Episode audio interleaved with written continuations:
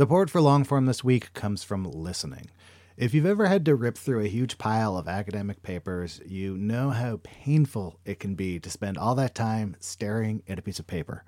Listening makes it really simple to convert anything you have to read into spoken words that you can enjoy on the go. Uses AI to generate realistic voices that sound like actual human beings.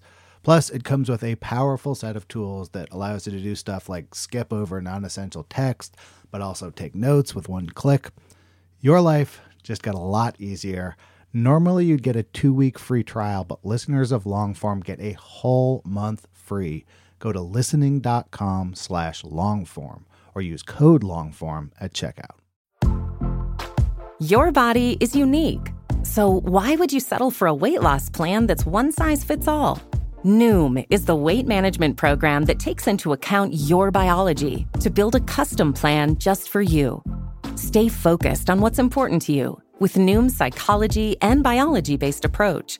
Sign up for your trial today at Noom.com and check out Noom's first ever cookbook, The Noom Kitchen, for 100 healthy and delicious recipes to promote better living. Available to buy now wherever books are sold.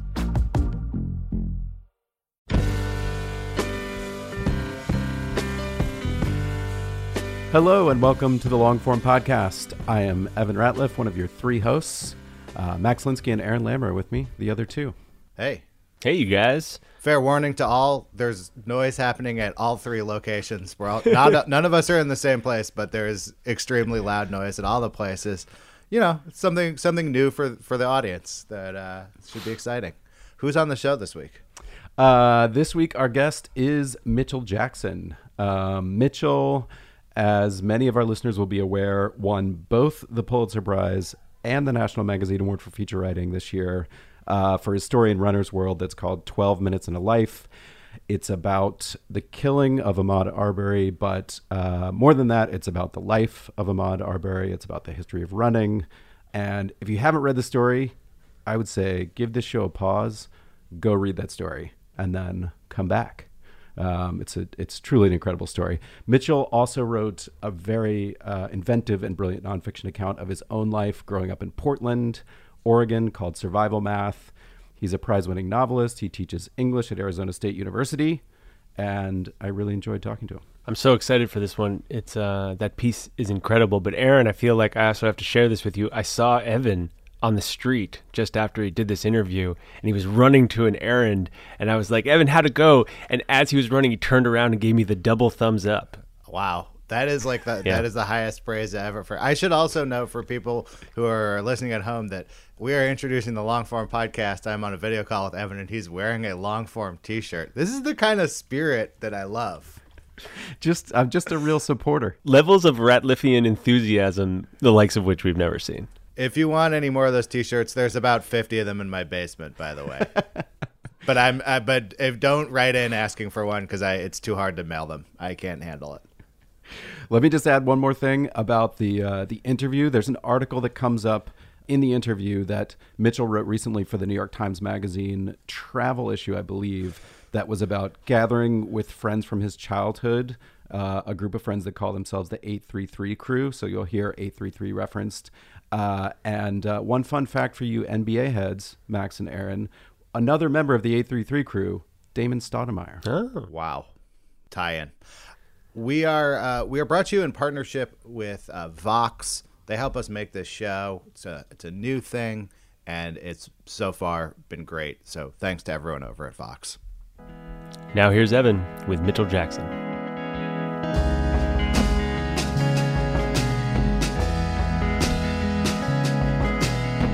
Mitchell, welcome to the Long Form Podcast. Thank you for having me. I appreciate you coming on. We are currently at the beginning of the murder trial of the three men accused of murdering uh, Ahmaud Arbery. So I wanted to start with your Runner's World story and work backwards from there in time a little bit. First, maybe could you tell me a little bit about the origins of that story for you, sort of how it came about? Yeah. Well, I was um I was on a fellowship at the New York Public Library 2019. Was it in the 2020? Um well, in, during the pandemic, we got cut short by the pandemic and I was researching a novel project, and once I was started sheltering, um, so early like March, I decided that I wanted to um, I wanted to write a, a novella length prologue. I had I had read um, Don DeLillo's Pafko at the Wall and just was enamored by it and it's like, okay, I'm going to do this. So I decided to dedicate my sheltering pandemic time to working on this novel or this this this opening. And so I did it. I was putting in like 12 hour days. I didn't leave my apartment. I was really sheltering, not like other people like going out and coming back in. I stayed in the apartment. Anyway, so must have been a few weeks after the tape surfaced I don't really have a writing project in front of me. Like, what am I going to do? And I picked up my phone and I had an email or a text from a guy named Ryan D'Agostino who works at Hearst. And he was like, Man, I think I got an idea for you. You know, give me a call. So I called him and he was like, Hey, what do you think about writing about Ahmaud Arbery for Runner's World? And I paid attention, not like that much attention, but I knew enough to know that the tape had surfaced and I was mm-hmm. outraged and uh, and, and but the timing of it was like I was looking for something to really keep my mind off of doing something else, but also something do something that mattered. And so that's I took on the project from Ryan. And when you, I guess, sat down or connected with an editor at Runner's World, did you already have in your mind when you started kind of what you wanted to do with the piece, or did it develop through the conversations that you had? Yeah, well, my first question was, do I have to travel because I was sheltering? He was like, no, you don't have to. And then I was fearful because I didn't know how to write a profile or a long form piece without going to the place. I had never done that before. Mm-hmm. Um, but uh, the reason why I mentioned that the novel work is because that the the prologue is a story within a story. It's about the 1965 Watts Revolt which started from a car stop. So that structure was in my head when I started the Arbery piece. So what the journalists call a tick-tock was to me a, a story within a story. And I came to that really early on. Um, also because the New York Times had a video journalism piece on the what happened, and it was like a time clock, uh, and it went it like showed you inside of the house and showed you the route that uh, Mod took, and and that's how I knew the time frame too. So once I saw that video, and then I already had that structure in my head, I was like, okay, this is it. And there's sort of there ends up being sort of four strands in the story. There's there's his story of who he was. There's the mm-hmm. tick-tock, if you want to call it that, of the crime, and then there's uh, the history of Brunswick, Georgia. Yeah. And then there's the history of running and running as a sport. How did that develop that you wanted to provide those other layers of context and how did you weave them together? Well, I knew that I wanted the history of running because I was writing for Runner's World and also because one of the things I'm committed to is writing about home. So once I started doing a little preliminary research and found out that running came out of Oregon, that was all I needed. So, you know, it allowed me to do the thing that I am committed to doing. Obviously, the the, the tick-tock, I, I I didn't want people to look away. I knew some people wouldn't watch the video, you know, rightfully so. So I want, but I wanted them to know what these men did, that they hunted this man and lynched him. Um, so it was really important to get those details, and also because it was creative nonfiction rather than journalism, like I could try to get in Mod's head, like what might he have been thinking during this chase? That was really important to me. The thing that I didn't know that I was going to write about necessarily was the history of Brunswick. But the more I started talking to people and just thinking about how much racism is tacit, that really made me committed to to also kind of framing you know, because how can we not frame what happened to my outside of racism? And then clearly, you know, trying to show who he was, because I think every time a human is murdered, they immediately just become that murder. We get all the details of George Floyd's murder, but we don't necessarily get people writing about well, who was he before this, and you know, what was his daughter like, and his friends, and I, I was really, really committed to that.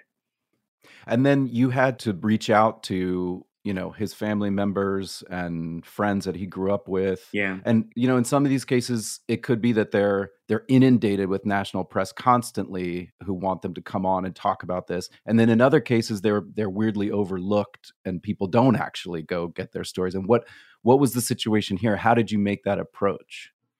So when they reached out to me uh, it was two editors leah flickinger and ryan. They had already talked to Ahmaud's coach, an old coach, Jason. Jason was the coach that started the run with Mod. And so he was already willing to talk to them. And so I thought, well, maybe Jason can connect me to some people. So I called Jason. We got on the phone and he was actually driving. So I was asking him questions and he had someone in the car with him who kept an- helping him answer questions. And then finally I was like, well, who is this? And it was Keem, Hakeem, who is Ahmaud's best friend, was in the car when I talked to Jason. And so then I said, Well, Keem, can I talk to you later? he's like, Oh, sure, man, let's make a time. Then I got on the phone with Keem. And then Keem would tell me some stories and he would say, Yeah, you know, we were with Jasmine. And I'll say, Well, who's Jasmine? And say, Oh, this is my sister. Say, Well, can you connect me to her? Yeah, man, sure. Let me let me check it out. And then I get on the phone with Jasmine, and Jasmine say, well, it was such and such. So that's really how it happened. Was one close family member or friend connecting me to the other. So I'm very very thankful to them because it could have just been like, no, I'll talk to you, but like that's where this stops. But every single person I talked to was willing to connect me to someone else. And how did those conversations go? I mean, these are people who are I mean, the killing was in what February, and then the take came out in May, and then these people are still grieving. Yeah, this is June. Yeah, but also they've they've suffered this incredible injustice on top of grieving. And so, what? How did you prepare to speak to them, or did and how did you deal with those factors? Yeah, well, first telling them like the obvious that you know I understand that you're grieving also, I was trying to explain to them my objective was not to write about necessarily Mod being murdered, but about how Mod lived and really trying to figure out who he was as a person. And and just also trying to find touchstones that we we shared you know like i would tell them a little bit about my story and um so yeah that it, it was strange because the last person that i interviewed was mod's older brother buck and uh, I remember my partner was in the maybe she was in the living room while I was talking, but I had the speakerphone on so I could record. And at the end of the conversation, Buck and I were like laughing and telling jokes to each other. And I got off the phone and she was like, Who is that? Like, and I was like, Oh, that was my brother. She was like, It sounded like y'all known each other for like 15 years. It was just so natural. Um, and that's, I really got a good feeling from everyone I talked to about, you know, they were just generous and kind and and and and strong too, right? Because they were going through this grieving process and were still willing to talk about the thing that was making them grieve. Yeah, and the details, I mean, some of the details in the story, did you find that they they wanted to share those details because they wanted to say who this person was in their lives outside of the crime? Mm, I think they had a comfort with me that I was not trying to exploit my story. And so when we started chatting, it was, it felt like I was talking to a friend rather than I was interviewing someone. Um, and you know, we were laughing about some of the stories, and and I and I would you know push them a little bit for details, and they were always very forthcoming. And even in cases like follow ups, like I would, they everyone was like, "Well, if you need more, just text me." You know. So, uh, hey, was it five candles on the cake, or was it two, or was it chocolate cake? Or and they were always willing to to give me the information I needed. Um, but it, I think also I might not have pushed for that level of detail if I didn't know that that's really what I was trying to do was like show who he was. Um, so yeah, so so I think it was in tandem my objective plus their willing willingness. There's a couple moments. I mean, there's one moment in particular that you say basically readers people reading this you break the fourth wall essentially and you say i invite you to ask yourself you know what is a runner's world? Like who runs, who gets to run? Mm-hmm. And I'm interested in who who are you imagining as the as the readership when you're writing those lines? Um, people that don't look like me. Uh, no, I mean I imagine like when I think of a runner, a jogger, someone whose identity is connected to that. I think of someone who has resources and time and enough education to know that that's an important decision for their physical health. So we're talking about middle to upper class people who are joggers. Like you're not gonna see no poor people jogging in the hood unless they boxing or you know like for a sport, but just recreational joggers. So it's a way of inviting them to kind of step outside of themselves and analyze just the privilege that they have just by being able to run. Um, but yeah, I, I actually didn't even look at the demographics of Runner's World. Um, I just imagine, you know, like, I mean, I've done enough uh, empirical research in different neighborhoods to know that uh, there ain't a lot of joggers in the hood. but the other the other moment I wanted to ask you about is is the moment where it sort of builds to the point where you describe it as a lynching. Mm-hmm. and you describe other police related killings as lynchings. And first I'm I'm interested in if you got any pushback on that. Like I feel like if it was the if it was the New York Times uh, or the Wall Street Journal or something I imagine editor pushback on that. And I'm wondering if you did get any I didn't get any pushback. I don't remember if I did. I I didn't, and it was also one of those things. I was pretty steadfast, and it's yeah interesting you say that because I just did a story for the Times maybe last month, and it was so much back and forth. I'm like, do we really got to call these people and ask them was the BO six twenty five or six twenty three like that important? they they serious. This is where you the story where you met up with your old friends in Las Vegas. That story. Yeah, they was looking at receipts. I'm like, come on, man. he like, they don't have no chicken wings on it. It was barbecue. I'm like, okay, all right. they are serious. But even from a, uh, I think there's a certain type of, of media outlet that would say, well, the trial hasn't happened. Yeah, yeah. This hasn't been established as that. Whereas, yeah, I think a lot of ordinary people would look at it and say, this looks like a lynching. And your choice to write that, I assume you had decided that from the beginning. Yeah. Well, I mean, I didn't decide it from the beginning. I, and I think had I called it a murder, there probably would have been more pushback because now we're getting into the like hard legality of is it a murder? They haven't been convicted. But to call it a lynching, I think it's actually a kind of like it's not connected necessarily to law in the way I think that me calling it a murder or homicide or whatever would be. But also, you know, the body that came up with the rubric, the NA, you know, NAACP. I mean, if you look at that, it actually does fit it, right? So I mean, I guess I could have kind of hedged, like it looks like a lynching, but but I, I was very happy that Leah didn't didn't strike that because also to me it gives a greater sense of like what actually happened, right? Like I think Ahmaud's case was significant for how different it was from the other cases. Like it, uh, there's, I mean, if a person dies you know, it's a terrible thing. But to hunt a person though, like he's running for his life for this many minutes, like I think that was just another level of malice. And I actually don't even think murder would cover that. Yeah. But you didn't end it on that. That was the other thing Mm-mm. that I felt really made it powerful is that because that could be very naturally that line could have been the end of the story, but you didn't. Yeah. Well, you know, again, the objective of who is this person. So, you know, I had done all these interviews. I had all of these this anecdote, these anecdotes.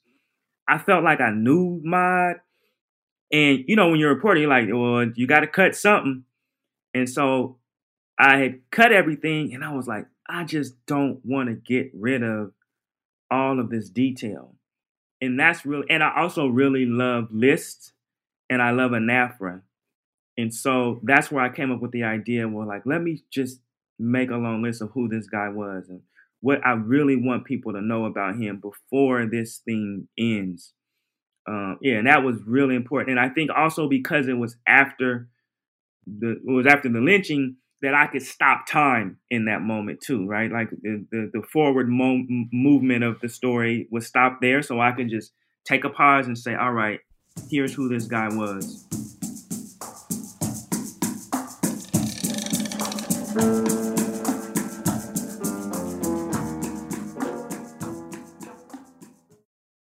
Support for Longform this week comes from listening.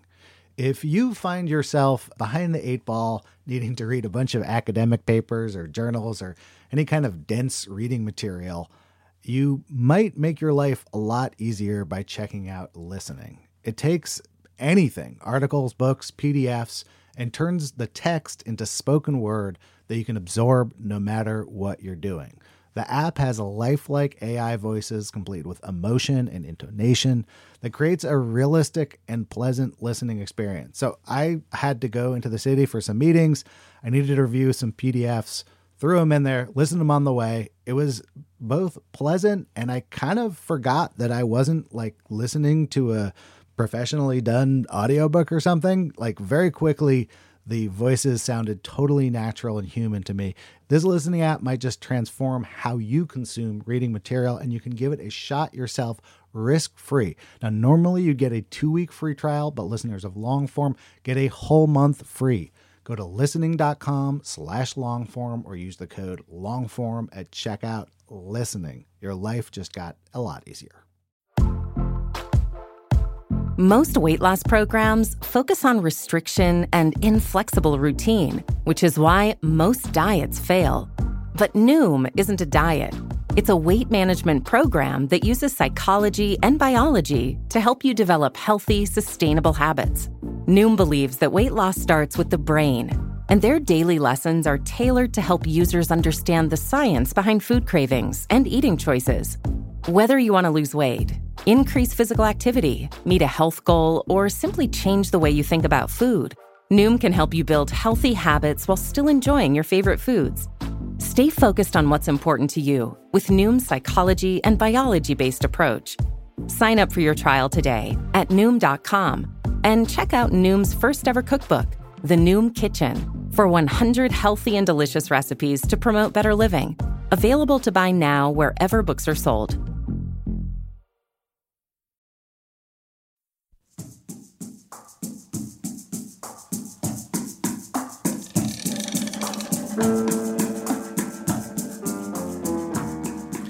There's a moment in the story where you say you wonder why he's dead and why you're alive. Yeah. So I, w- I wanted to kind of get at that maybe as a way of going back into your story a little bit. Um, your book's called Survival Math, and just as a starting point, Mm. describe what that means and and sort of where that came from. So survival math. Um, I'm from Oregon, Portland, Oregon. In my teens and early 20s, I was selling drugs. I guess the best way to describe it is like I was also a nice guy. So I think to be a successful drug dealer, you have to kind of commit to doing harm to people. And I hadn't made that commitment. And so I was, people were robbing me and, you know, trying to run up in my house and putting guns to my head and all these things. And so there was a time when a guy I knew and some other, I don't know who was with him, but it was more than one person.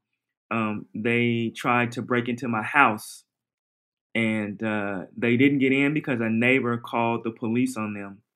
I didn't know it was him at the time, but then I went to my, I was calling my OG at the time, and I told him what happened, and he was like, "Oh yeah, man, they say that was Stitches trying to get in there. That they they they they heard you had some kilograms in the house and some some money, and they was coming to get it."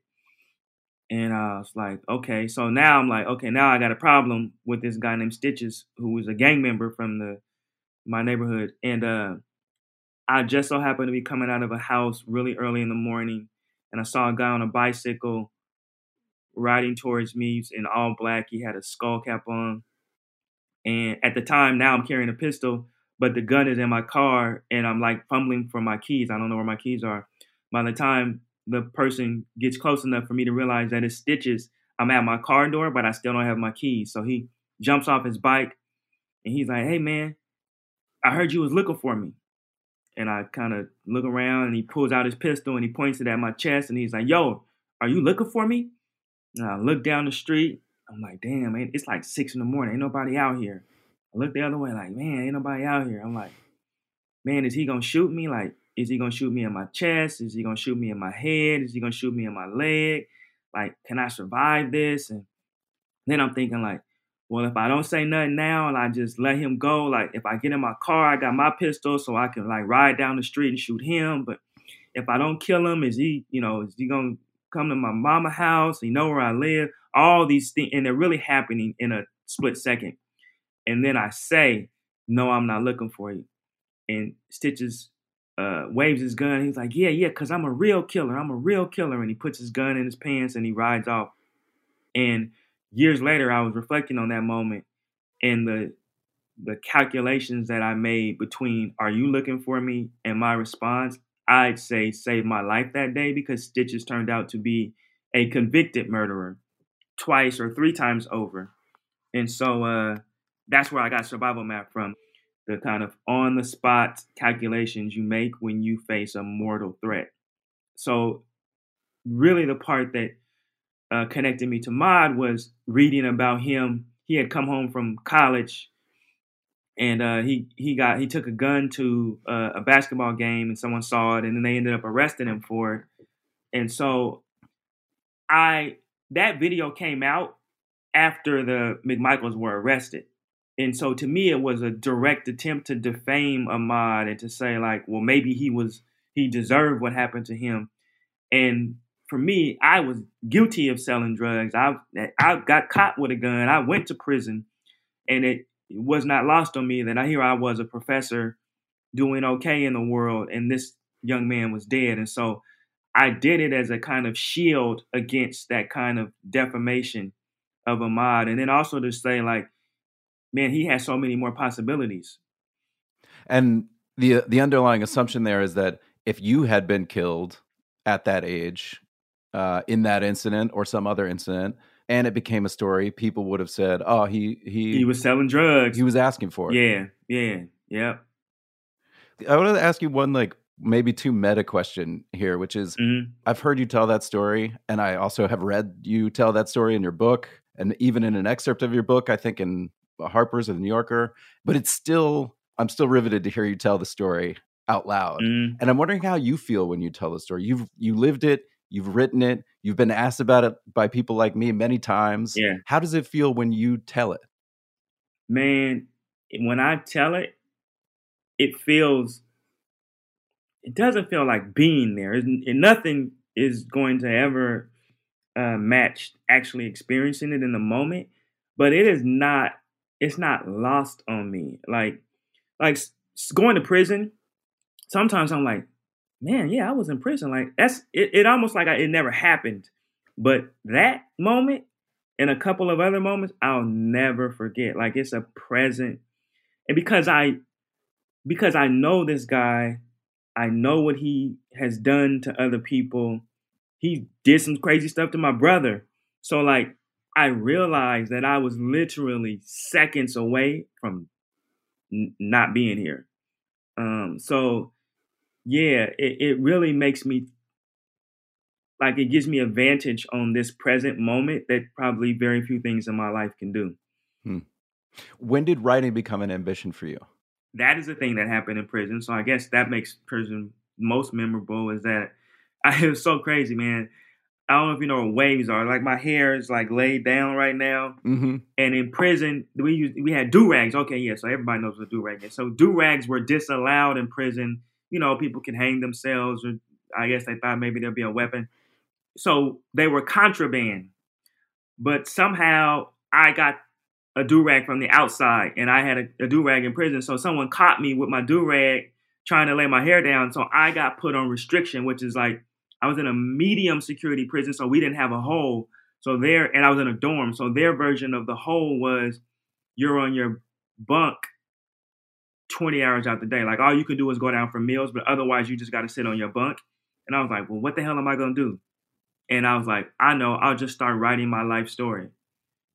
And that's really how it happened. If if not for me getting caught with a do rag in prison, I probably never would have become a writer. and I, I don't think I ever said that before because I forgot about the do rag part. what do you think gave you the impulse that you wanted to write down your life story? Well, I think in prison, guys like to sensationalize their experience a lot. You know, I've been out here getting in shootouts and fighting, and that's that's a common kind of conversation, you know, on the yard. And one thing that I, I do remember about myself as a youngster is I would always journal. So I would journal about whatever experience, mainly connected to my mother and her addiction. And I forgot about it, but she actually kept some of those journals and showed them to me later. Oh, wow. So my impulse was not to sensationalize my life, but to make sense of, you know, my mother's experience, my brother's, what had happened to me. At the point that I was in prison, um, I don't know if you read Residue Years, but in Residue Years, the my novel, the the guy is trying to buy his old family home and uh, when I went to prison, I my, my my kind of plan for getting out of selling drugs was to start flipping houses, right? So I had bought a house with this white guy. He was like, he's been doing it a long time. He was going to show me how to get into business, and I had bought a house. I had paid all cash to get it remodeled, and then I get popped, and I'm going to prison. I don't want to make the note, so he's like, "Okay, Mitch, look, you you can sign it over to me and I'll make the note and then I'll sell it and then we'll split the profits. And I'm like, okay, Terry, like, cool, cool. This I don't gotta make the note. Like, you know, I'm gonna be gone for a minute. So we get in there. I get down a month or two. I call, I call Terry. I, I can't get him. You know, next month passed. I call Terry. I can't get him. Now I'm calling my girlfriend. Like, hey, like, can you call Terry and see what's up? She can't reach him. Terry disappears. Then the house gets sold. He was supposed to give me a thousand dollars a month while he had it in his possession, and then when he sold it, give me the money. So he gave me like one payment, and then he didn't give me any more payments. So now I'm calling, looking after him, and then he sold the house, and I never got my money. So that was heavy on me in prison because that was the money that I thought I was gonna come out to in the world because I didn't have any more. So I was like, oh, there's gonna be a lot more pressure on me to start selling drugs again because I'm broke when I get out of here. So that was also like, what am I going to do with my life? Was a part of the impetus for wanting to write too. And you were in college when you got arrested, right? Yeah, I was. I was a junior at Portland State. Uh, I was on a scholarship, and they held it for me. So that that worked out well. But I mean, I was supporting my mom at the time. You know, I was taking care of my little brothers, and to to come home and and to like not just to not have money, but to know that someone duped you out of the money that you were supposed to have, and you were trying to do something legal. like yeah, yeah, yeah, it was crazy. And so that first impulse, that first writing impulse was to tell your story. Yeah. Did that carry through as you got more in more interested in writing that what you wanted to do was tell the stories from your own life? Yeah. So the first impulse was to tell my story. The next thing was you don't know how to do it. So that was the impulse to go to graduate school and to learn. I think a lot of people would just like people from back home or all over really email me all the time like I want to like I want to I got this book I want to write and you know and, and and the first thing I tell them was like well have you read a book like the one that you want to write and then I say do you know of any writers workshops in your area because I think people just think if you have a story then of course you can write a book. And yeah, you probably can, but it don't won't necessarily be good. And I was already I was always interested in the craft. So once I decided I want to tell my story, I'm like, oh well, my story is actually not that. It's like not very interesting, right? Like guy from the hood, mom on drugs, goes to prison. Like that's basically half the dudes in my neighborhood have that exact story. So then I was like, well, what? How do I make this into something that's worthy of reading. And that's where it was like, okay, you need to go to school. And then I got to Portland State and I had a, a thesis and I was like, this ain't it. Like you still don't know what you're doing. And that's when I applied to go to NYU afterwards. And I finished that program and I looked at that thesis. I'm like, this ain't it. Uh, now I'm out. And now I've gone to graduate school twice, so I can't get in another program. But I'm still not ready. So that's where I'm like taking workshops and going to different weekends and trying to find mentorship. And and I bump into Gordon Lish. Uh, but yeah, so so I think that was the difference. Was I did have an impetus to write about me, but then I married it very quickly to like wanting to learn craft. Mm-hmm. And you mentioned in there Gordon Lish, and so I know that's part of your your story. But tell us a little bit about what that relationship was or is. Yeah, well, it is nothing, but but uh, all right. If I back all the way up, there's a guy in Portland, Oregon, a writer named Tom Spanbauer. He is a cult hero in Portland. He has a workshop that he taught. I don't know if he's still doing it, but he taught out in the basement of his home for maybe 30 years. Uh, his most famous protege is Chuck Palahniuk. He, so Chuck Palahniuk wrote Fight Club in this workshop. So I read a story. I used to work at the Oregonian stacking papers. So I would often read the paper. And I read a story about Chuck Palahniuk who mentioned this Tom Spanbauer guy. Now, this is when I think I might be in Portland State in graduate school.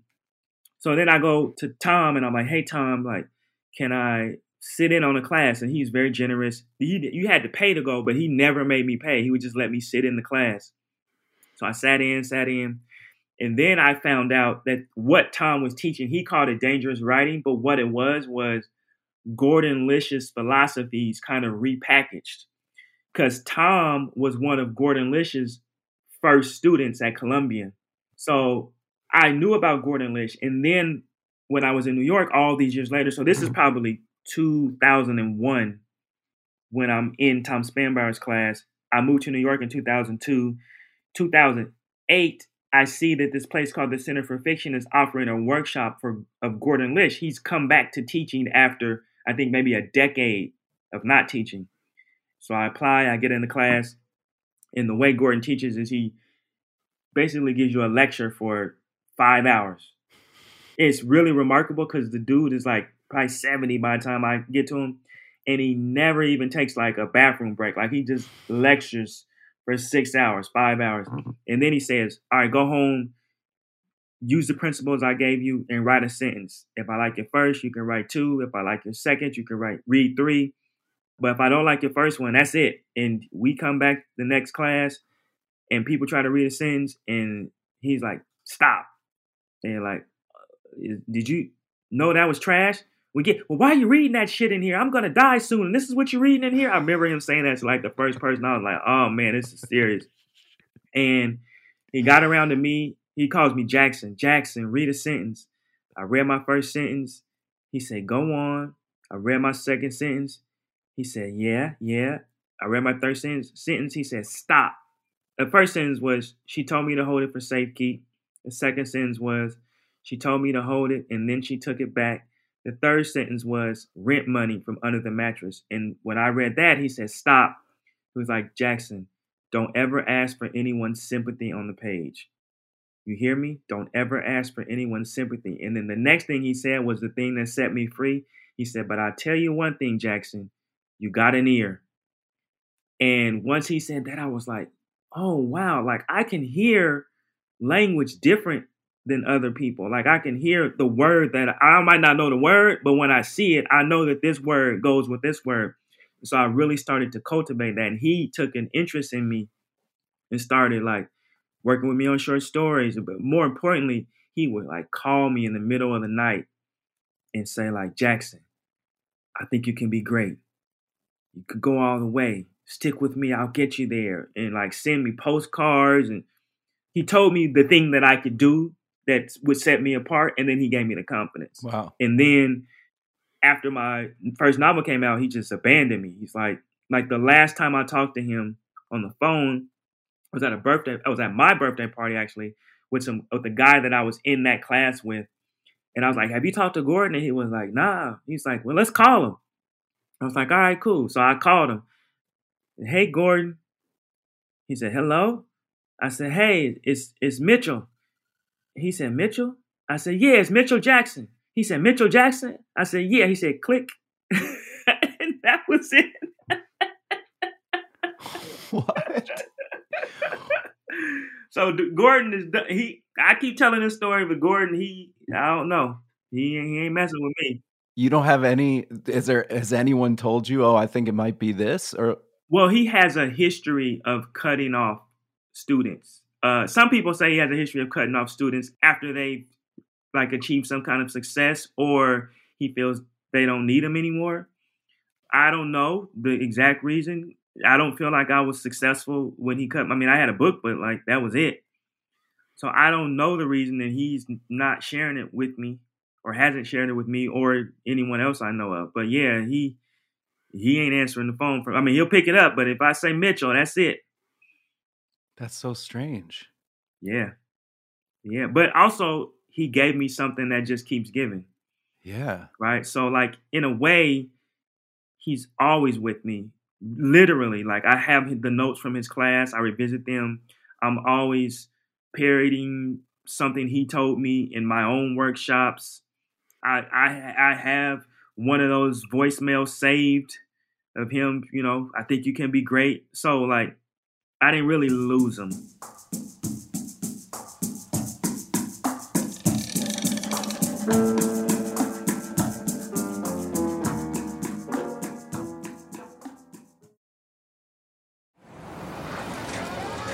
Fox Creative. This is advertiser content from 26.2 Team Milk and their new docu-series Running Sucks. Is running the worst? Yeah. Do you love it? Do you hate it? I hate it so much. I hate it so freaking much. That you're a real runner now. I hate it. I'm Abby Ayers, a 37 year old mom from Utah who found herself running across the Manhattan Bridge in my first race ever. Running Sucks celebrates women who run and the running communities that carry them across the finish line. Running helped me in so many ways postpartum. It really is about taking my power back and proving myself wrong. For every person like you, I'm telling you you belong, and I'm telling you you can do it. I never thought the words would leave my mouth, but yes, I'm planning on running a marathon. I can't even say it without laughing, because, like, who would have thought? Watch Running Sucks at runningsuckstheseries.com and learn more about how Team Milk is helping women runners across the country conquer their next course.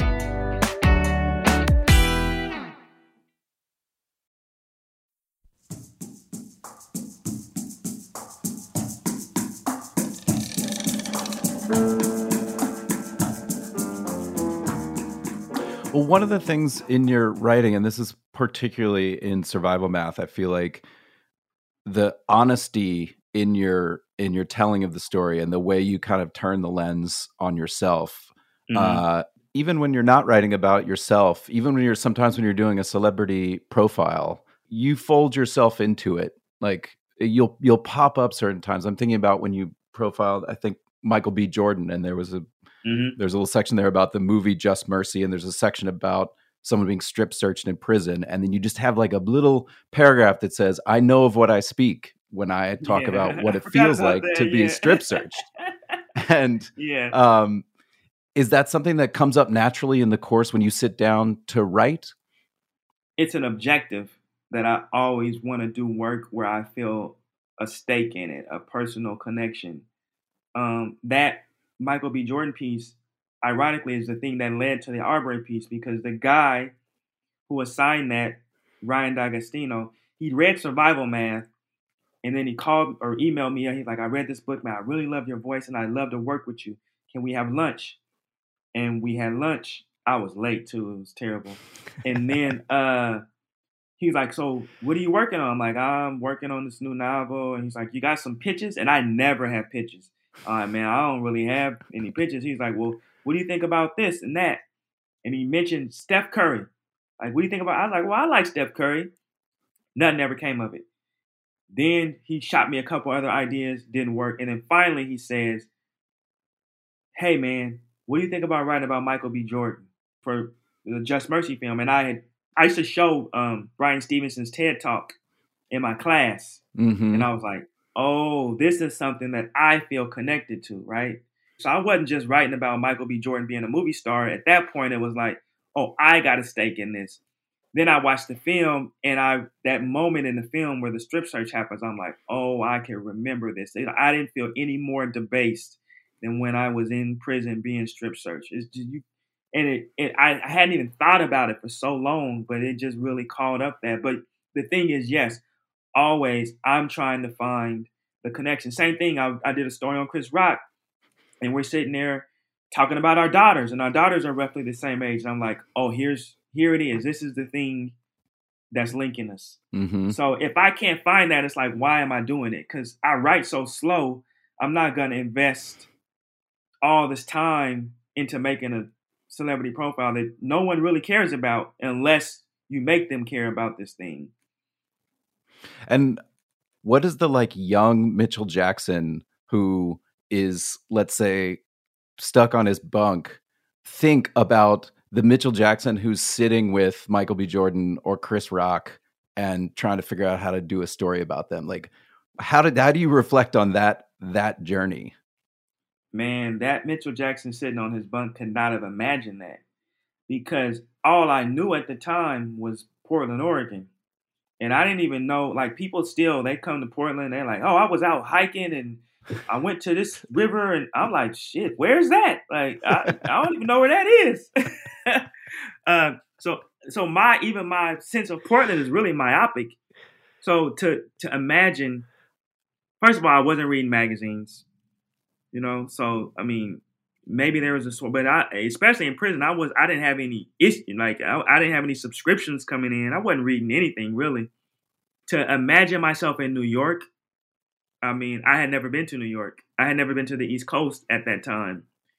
I didn't get on a plane until I was 19 so to imagine myself as a writer to imagine that I would be living in New York to imagine that I would be living in New York and somehow be writing for magazines which I never even conceived that like people were assigned stories. Like in my mind, the people at the magazine would have been the people writing the stories for the magazine. Like, why would you? Why not?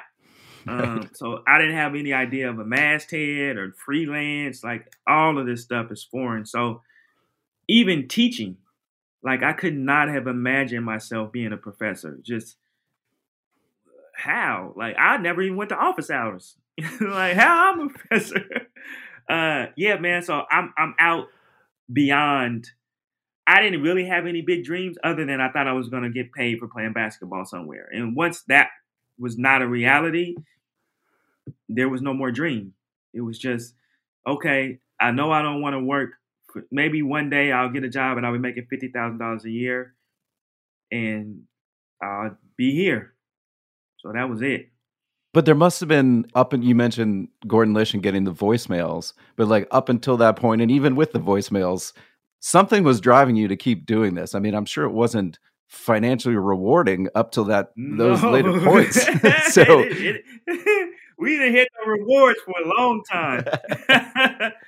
um, you know, I think what it was is once I figured out what a writer was, right? So when I decided to write, start writing residue, like it was like a project that I wanted to complete. I don't even know if I wanted to complete. It was a project I wanted to start. Then I figured out to complete that project, I actually had to learn how to write. But when I started to figure out that writing was something that I could be good at, possibly great, if I stuck to it, then it was like, well, who had, like, how many people in their life have an opportunity to be great at something? So then it was like, okay, I'm dedicated. Like, I, I, I uh, somebody just asked me to write about um, The Wire. And I was like, man, it's, it's sad. I didn't watch The Wire. But I didn't watch The Wire because I moved to New York in 2002, same year The Wire came out. And the thing that I told myself was, you were not a reader growing up. You can't have a TV. You just need to be reading and writing. So I didn't buy a TV for my first probably six to eight years in New York, Hmm. which is all the wire time, right? So I'm when everybody else is talking, like, I don't, all them shows, Sopranos, why I was not watching them because I was trying to catch up with what I knew I had missed. You know, by the time I got to New York, like I had already been around other young people who wanted to be writers. I kind of had an I was starting to go to literary events, so like I was trying I was starting to figure out what a writer's life was. And me watching TV and listening to music was not going to get me there. And it's also the thing that I'm kind of mo- it's like my biggest fear is also that I you know I haven't read enough like I don't know enough about craft so I'm always really pushing on that cuz I feel like I started so late right? Like if I started I started reading at probably 24 25 I didn't really start reading until I was 25 years old. So like think about all the people who like well, I was in my room with a flashlight you know in the closet since I was 10 you know I read all the children's books and that's not me. So now I got 25 years just to catch up to an adult reader who I'll never catch them. And so when we're talking about like what's the structure, I don't have a hundred books that I can go, well, what's the structure of that or what's the structure of that? So I always feel that, man, it's very acute, like this, you're not good enough. Um, but then there's also this thing that goes, well, look at what you've done with less. So keep going. Well, you you have just won the Pulitzer Prize uh, pretty recently. Yeah. And I, w- I want to know what it was like and whether it's it's impacted your life in any kind of broader way beyond that day. Man, uh, funny thing is the Pulitzer check just came in the mail today. oh, really? yeah, literally. Wow, you think they could get it out the door? They know who's going to win. They could just send them the day they announce it yeah, I think they wanted to have a ceremony, so I don't know. We haven't got a date on the ceremony, so hopefully they have one. Um, to put the Pulitzer in context, I have to talk about the night before because the night before was the National Magazine Awards. Yeah. And uh, it was a virtual ceremony, and I was there representing Runner's World. But and my award was last. Yeah, they put that feature writing last. Yeah, we're going through the whole thing, and you know, I'm like, if, if it don't happen, it's cool. It's, it's, you know, it's all right. We're having a good time. So I got everybody up on my screen. It's like six people, and then they're announcing the the people in my category. Now, again, we're at the end of the night. I didn't had two, three glasses of wine. I'm like, shit, if I don't win, I'm gonna be feeling good anyway. and they put it up, and you know, some, some, and then Mitchell Jackson, and they were like, and the winner is Mitchell, and I was like, oh my god. Uh, and then I got off the phone. I got well, we you know we celebrated and you know all this stuff. Then when I finished, the I think he's like the head of Hearst Communications emailed me and he was like, Mitchell, congratulations on this award. He was like, I don't know how much you know about the uh, National Magazine Awards. He's like, but this is our Oscar. And I was like, well, because I didn't know about the National Magazine Awards before. Like, I, I knew about it the year before because I had wrote a short story for the Washington Post. Then that won a that one special topics issue. So I was in that, and that was the first time that I had heard about the National Magazine Award. So like here I was, I was two for two. Uh, so when he said that, it like it put it in context. So I'm like, let me celebrate this. But that is the night before the Pulitzer. And the next day, the Pulitzer's happening. I'm like, I'm still trying to like keep my spirits high from the National Magazine Award. I'm like, let me enjoy this thing and uh, I couldn't take the stress of it. I said, I am going to take a nap. And uh, it was like about one o'clock, uh, twelve fifty nine. I'm I'm ta- I'm going to lay. I take I lay down. Then my phone buzzes at like one o two. Like, and this is strange because it's my friend who actually went to graduate school with me. His name is Tyehimba Jess. He won a Pulitzer for a book called The Olio in 2015, I think. So Tyehimba calls me, and I'm like, strange. Like he never, we text, but he never called. I was like, hey man, what's up? I'm thinking something like might be wrong. He's like, hey man, I just want to say congratulations. I said, congratulations for what? He was like, man, you just won a Pulitzer. I was like, get the fuck out of here, Ty. he was like, nah, man, nah you won a Pulitzer? So I'm, I'm looking at it right here. I was like, this is crazy. I like, uh, so he like, but I'm gonna let you go, man. So I hang up, but I don't believe him. I'm like, I don't know what he was watching. He could have messed something up, you know, like you know, you remember that year in the Oscars when they gave the uh, Yeah, picture yeah. of the year? I'm like, I ain't going through that. So then I'm like, let me go online because I figure if it, if like maybe Twitter is saying something, and went on Twitter, and sure enough, it was like runners. I was like, oh shit! I just got up and started jumping up and down, man. Like, and I had won some stuff before, but I was like, this is crazy. So has it has it in any way kind of enabled you to think about what your goals are in terms of you know being in the literary world? um, I think a lot about legacy, um, which is why I think I like my output is, you know, I don't write very much. Like I've I haven't published very many short stories. I only have I got two books. I'm working on another one because I I think I want people to look back on this era of writers, fiction, nonfiction, and say he was one of the most important writers of his generation.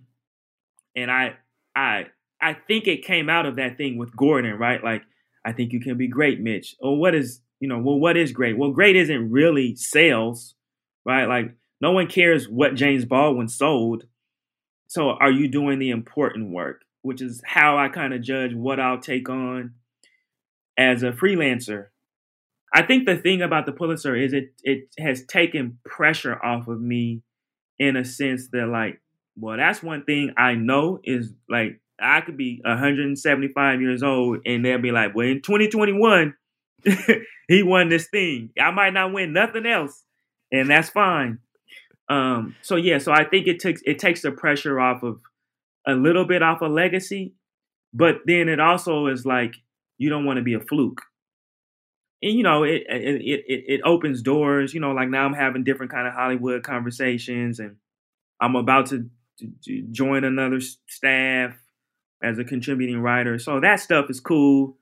Um I- i was blessed. I was in negotiations to come to arizona state when i won the pulitzer actually when i won the pulitzer and the guggenheim i was still in negotiations so uh your negotiations go differently when you win a Guggenheim and a Pulitzer uh, a couple months apart. so I'll say that. Okay, last question then.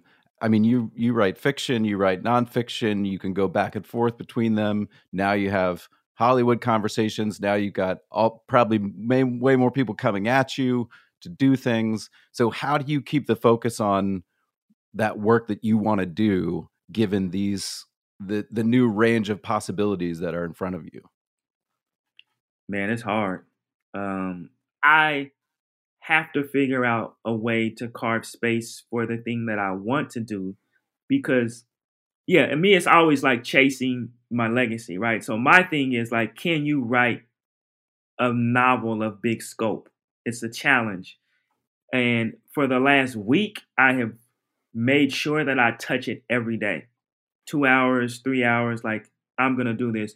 Also, I have been turning down those other you know, like, do you want to write about Herschel Walker for GQ? No, right? Because I want to write this novel, right? Because to me, it's like, well, what are people going to care about? Like, if I, are people really going to care if I write a great essay on Herschel Walker in GQ?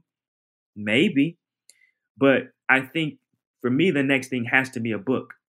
Um, unless I get to write like a really, really long piece somewhere where I spend some months working on it, and I'm talking to people about what that can look like. But yeah, man, the impactful work, not the like the other stuff. And hopefully, if a Hollywood conversation comes in, I have more freedom to say no to Herschel Walker, who I used to love, by the way, uh, until he started talking crazy last year.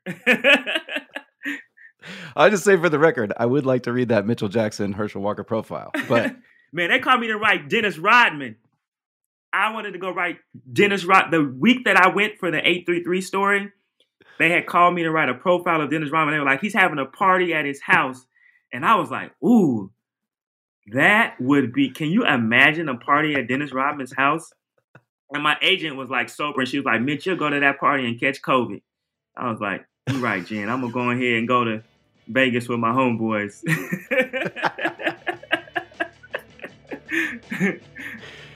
well, given all the constraints, I'm really glad that you took this time. I really appreciate it. It's been a great conversation. I'll let you get back to that novel. All right. Well, man, it was great talking to you, man.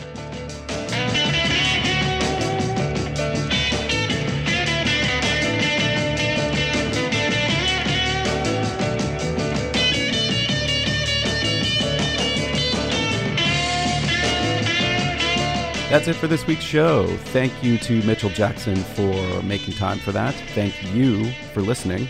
And I'm your co host, Evan Ratliff. My other co hosts are Max Linsky and Aaron Lammer. The editor this week is Seth Kelly. Seth, good luck in the marathon this weekend. Our intern is Susan Peterson. Our sponsor is MailChimp. And we will be back next week.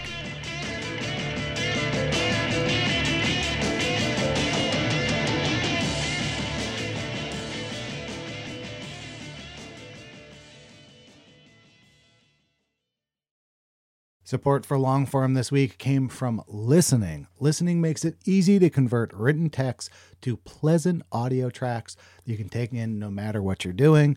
It offers AI voices that manage to express emotion and correctly pronounce complicated technical terms, all while sounding like actual human beings, not robots.